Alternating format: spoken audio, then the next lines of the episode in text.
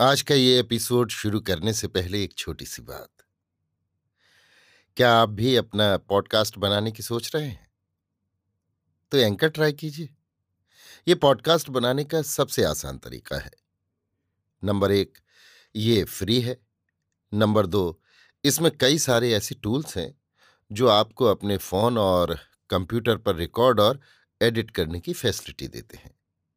Number तीन आप अपने पॉडकास्ट को डिस्ट्रीब्यूट भी कर सकते हैं, जिससे इसे स्पॉटिफाई और दूसरे प्लेटफॉर्म पर सुना जा सके। तो डाउनलोड कीजिए फ्री एंकर ऐप या विज़िट कीजिए एंकर डॉट एफ़ पर अपना पॉडकास्ट स्टार्ट करने के लिए।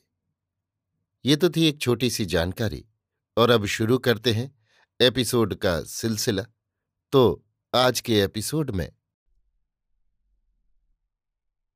लीजिए सुनिए। रविन्द्रनाथ टैगोर के लिखे उपन्यास, चोखेर बाली के हिंदी अनुवाद, आँख की किरकिरी का भाग छत्तीस, मेरी यानी समीर गोस्वामी की आवाज़ में।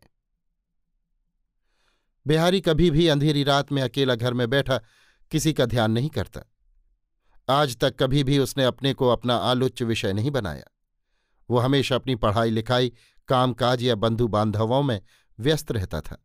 अपनी अपेक्षा अपने चारों तरफ़ के संसार को प्राधान्य देने में ही उसे अधिक आनंद आता है। किंतु सहसा एक दिन प्रबल आघात से उसके चारों तरफ़ का सब कुछ, मानो विच्छिन्न विक्षिप्त हो गया। और तब प्रलय के अंधकार में अभ्रभेदी वेदना के गिरीशरंग पर उसे अकेला ही खड़ा होना पड़ा। तभी से वो अपने निर्जन संग से डरने लगा है। ज़बरदस्ती अपने सर पर काम लाद कर उस संग से वो किसी भी तरह अवकाश नहीं लेना चाहता। किंतु आज बिहारी अपने उस अंतर्वासी को किसी भी तरह से बाधा देकर अलग न रख सका। कल विनोदनी को वो देश पहुँचा आया है। उसके बाद से वो जिस किसी काम में या जिस किसी आदमी के साथ रहा, बराबर उसका गुहाशाई वेदनातुर हृदय उसे अपनी निगूढ़ निर्जनता की ओर आकर्षित करता रहा। श्रांति और अवसाद ने बिहारी को आज परास्त कर दिया। रात के करीब नौ बजे होंगे। बिहारी के कमरे की सामने वाली दक्षिण की छत पर दिनांत में रमने वाली ग्रीष्म की हवा अत्यंत उतावली होकर घूम फिर रही है। बिहारी चंद्रोदयहीन अंधकार में छत पर आराम कुर्सी डाले बैठा है। आज शाम को उसने बालक बसंत को नहीं पढ़ाया।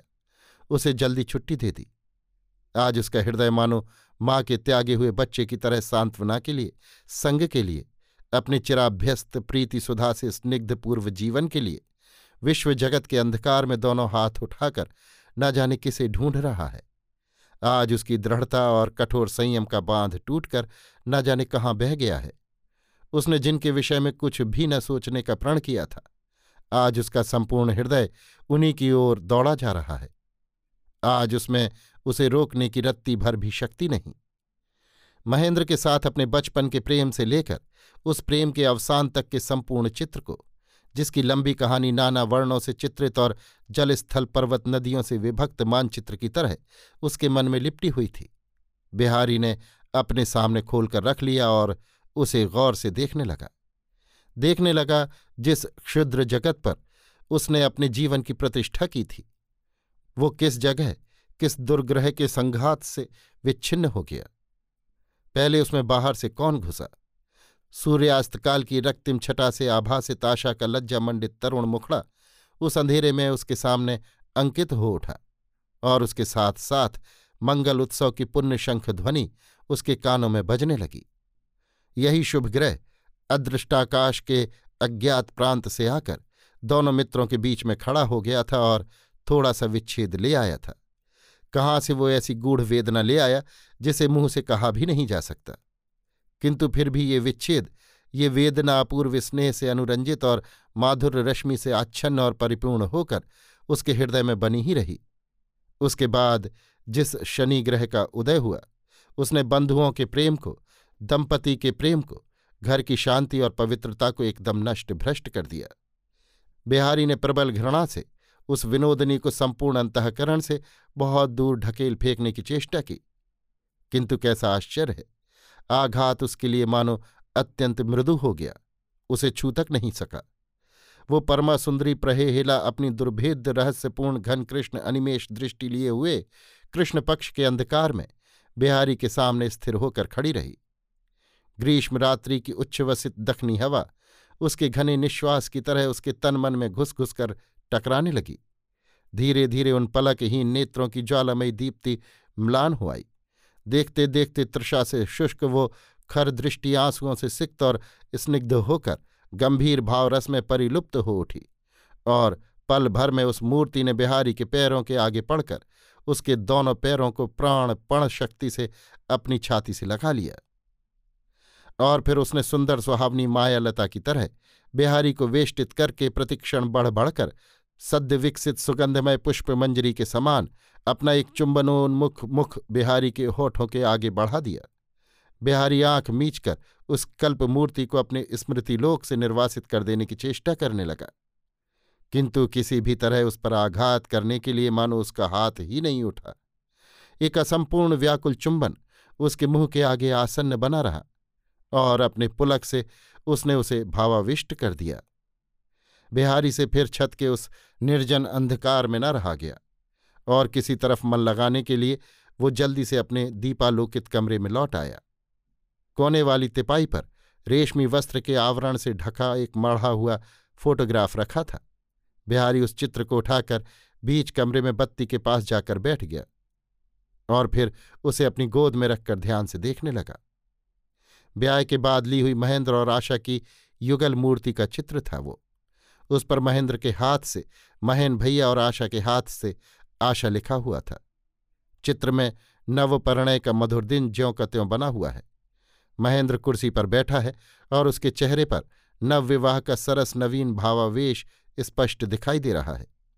उसके पास ही आशा खड़ी है। फ़ोटो उतारने वाले ने उसे घूंघट नहीं काढ़ने दिया, किंतु उसके चेहरे पर से वो लज्जा नहीं हटा सका।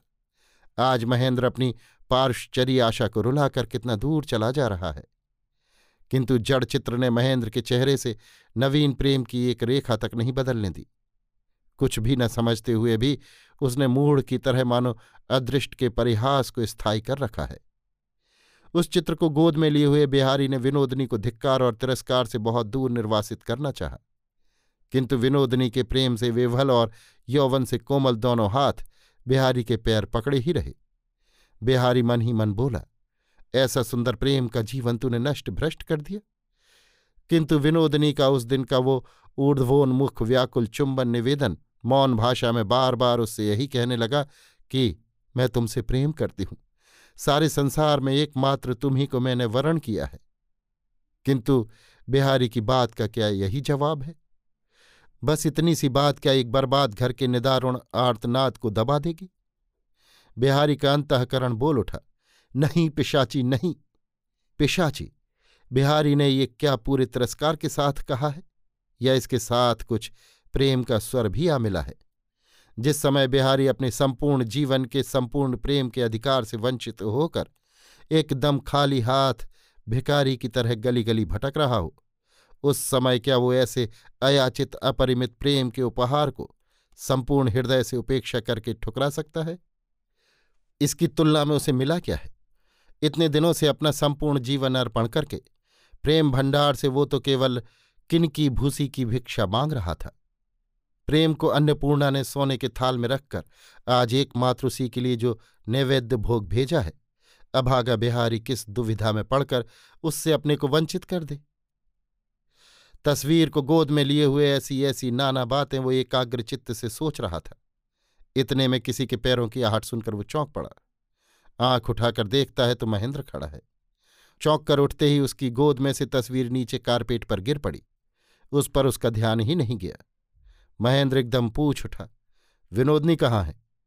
बिहारी ने आगे बढ़कर महेंद्र का हाथ पकड़ते हुए कहा, जरा बैठो भाई साहब, मैं सब बता दूँगा। महेंद्र ने कहा बैठकर बातें करने का मेरे पास समय नहीं है। बताओ विनोदनी कहाँ है?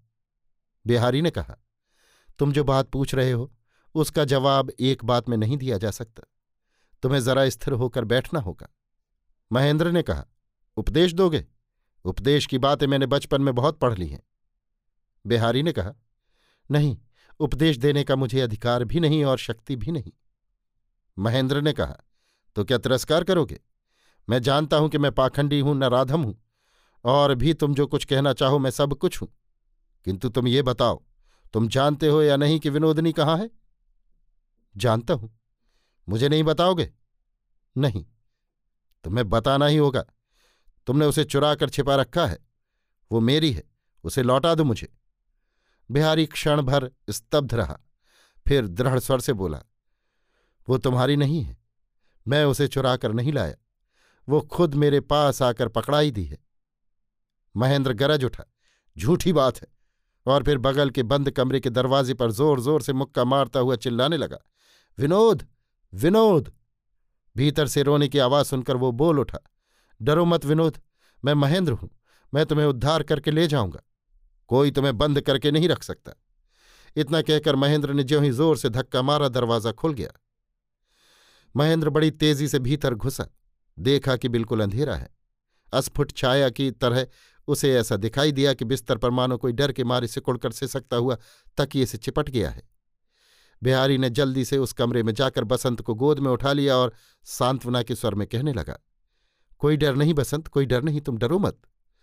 महेंद्र बड़ी तेज़ी से बाहर निकल आया और फिर ऊपर, नीचे, इधर, उधर, चारों तरफ़ विनोदनी को ढूंढते ढूंढते परेशान हो गया। जब वो लौटकर बिहारी के पास आया, तब भी बसंत भय के आवेग से रह रहकर रो रहा था। और बिहारी उस कमरे में बत्ती जलाकर, उसे बिछौने पर लिटाकर, देह पर हाथ फेर कर उसे सुलाने की कोशिश कर रहा था।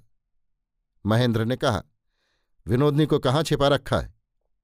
बिहारी ने कहा, भाई साहब, इस तरह शोर मत मचाओ तुम। तुमने बेमतलब इस बच्चे को इतना डरा दिया है कि ये बीमार पड़ सकता है। मैं कहता हूँ, विनोदनी की खबर से तुम्हें कोई मतलब नहीं। महेंद्र बोल उठा, साधु महात्मा? अब तुम मेरे सामने धर्म का आदर्श मत खड़ा करो। मेरी स्त्री की इस तस्वीर को गोद में रखकर आधी रात को तुम किस देवता के ध्यान में कौन सा पुण्य मंत्र जाप रहे थे, पाखंडी? इतना कहकर उसने हाथ की तस्वीर उठाकर ज़मीन से दे मारी और उसे जूते शुदा पैरों से कुचलकर उसका कांच चूर चूर कर दिया और फ्रेम में से फ़ोटो निकालकर उसके टुकड़े टुकड़े करके बिहारी के मुँह पर फेंक दिया। महेंद्र की उन्मत्त दशा देखकर बसंत फिर डरकर रोने लगा। बिहारी का कंठ रुकाया। उसने दरवाजे की तरफ़ हाथ का इशारा करके कहा, जाओ। महेंद्र आंधी की तरह प्रबल वेग से बाहर चला गया। अभी आप सुन रहे थे रविन्द्रनाथ टैगोर के लिखे उपन्यास, चोखेर बाली के हिंदी अनुवाद, आँख की किरकिरी का भाग छत्तीस, मेरी यानी समीर गोस्वामी की आवाज़ में।